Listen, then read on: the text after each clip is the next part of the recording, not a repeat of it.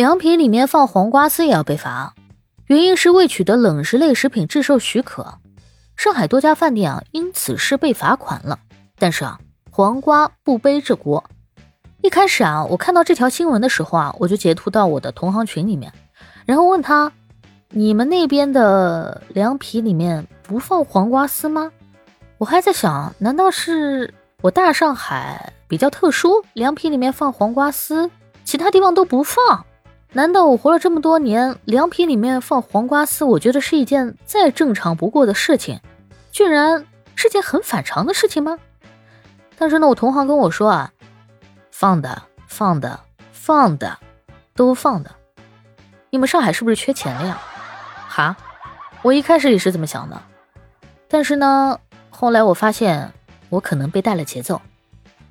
先赞后听，比个爱心。你好，欢迎收听播客节目《热点情报局》，我是主播小苹果，人称相亲界的一朵奇葩，嗯 嗯一股清流。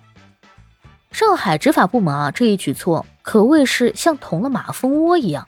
一些人隐忍多天呢，终于又找到了一个骂街的对象。有网友评论啊，古今奇谈赶上聊斋了。还有网友有疑问说啊。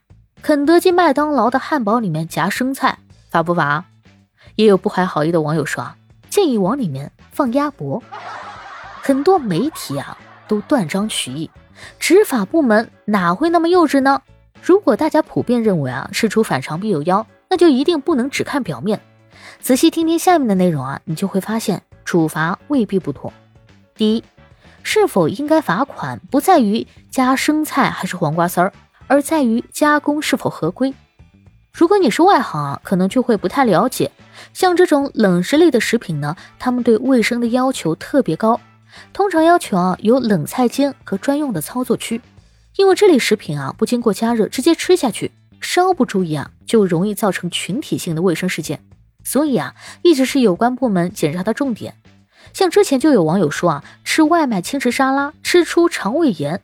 就是因为食品受到了污染，所以啊，这几家店面呢被罚，不是因为加了黄瓜丝儿，不是因为黄瓜丝儿，而是因为呢他们没有冷食制售的许可。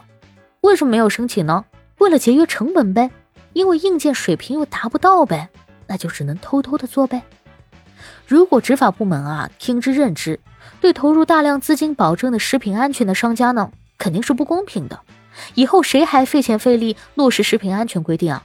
这样啊，就是让我们大家背锅呗。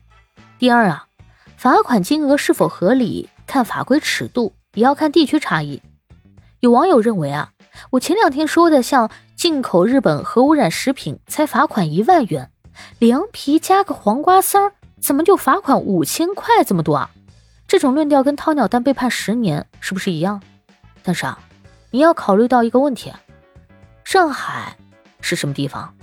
上海是国际化一线大都市，经济发达，很多店面啊日流水很大。